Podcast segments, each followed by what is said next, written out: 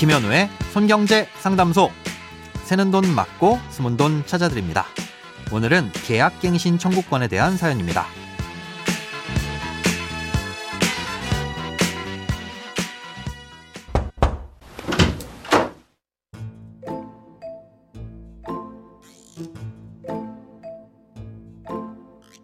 안녕하세요. 1월 중순에 전세 계약이 만료라 만기 2개월 전 집주인에게 계약갱신 청구권을 사용하고 싶다고 문자와 통화로 말씀을 드렸습니다. 그런데 본인이 세금이 많이 나와 부담이 되니 보증금을 10% 올려달라고 하시더라고요. 그래서 그걸로 옥신각신하고 있었는데 정부에서 종부세를 많이 낮춰줬다며 증액 없이 계약하겠다는 연락이 왔습니다. 그러던 중 갑자기 계약 만료 한 달 전에 계약서에 도장만 찍으러 오라고 하셔서 가보니 2년간 재계약한다고 되어 있었습니다. 그래서 계약갱신 청구권 사용을 기재해달라고 하니 그런 건 복잡하다며 만기에 나가든지 2년 계약을 하든지 하라고 하시네요. 저희도 2년 안에 이사를 해야 할 수도 있어서 계약갱신 청구권을 사용하고 싶은데 이대로 합의가 되지 않으면 저희는 나가야 하는 건가요? 아니면 집주인분이 받아들이지 않으시더라도 계약갱신 청구권을 사용한 것으로 인정받을 수 있는 방법이 있는 걸까요? 알려주시면 감사하겠습니다.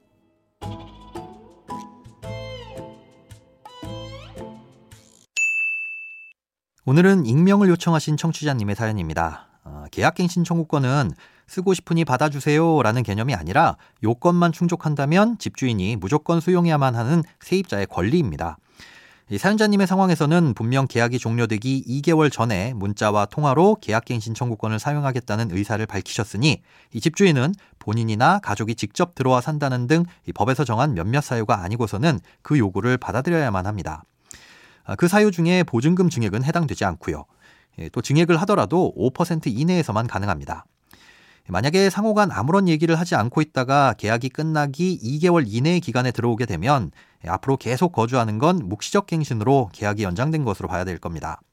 하지만 사연자님의 경우엔 계약갱신 청구권을 사용하겠다는 의사를 계약 만료 2개월이 되기 전에 명확히 밝히셨기 때문에 계약서는 쓰지 않았더라도 묵시적 갱신보단 계약갱신 청구권을 사용한 것에 가깝다고 보입니다.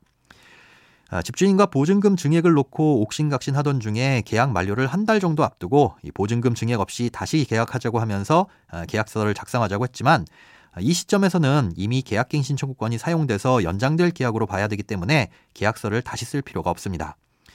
합의 하에 계약 내용이 달라지는 거라면 그건 새로운 계약이니 계약서를 새로 써야 되겠지만 계약 내용이 달라진 것도 아닌데다가 앞서 설명드린 대로 계약갱신 청구권이 당연히 적용되는 상황이기 때문에 보증금을 5% 이내에서 올리는 정도라면 계약갱신 청구권을 사용했다는 내용을 포함해서 계약서를 쓸 필요는 있겠으나 지금 상황에선 그럴 필요가 없다는 거죠.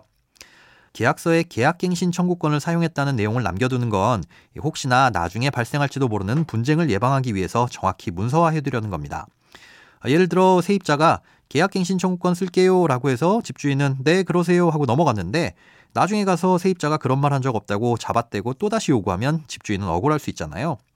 또 반대로 계약갱 신 청구권을 썼다고 생각하고 거주하다가 세입자가 중간에 계약을 종료하겠다고 하니 이 집주인이 새롭게 연장된 계약이라면서 무조건 2년을 채우라고 하면 세입자가 억울할 수도 있고요. 아, 이런 다양한 분쟁을 막고자 계약서에 계약갱 신 청구권을 사용해서 연장한 계약이라는 걸 남겨두는 겁니다. 예, 그럼에도 불구하고 이에 대한 분쟁은 계속해서 일어나고 있고요.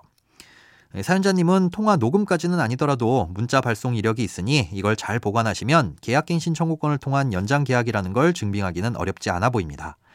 예, 다만 세입자의 당연한 권리인 계약갱신 청구권을 쓴다고 했을 때 집주인이 거절한 것으로 봐선 중간에 계약을 끝내고 나가겠다고 할 때도 순순히 받아들이지 않을 가능성도 있을 것 같습니다.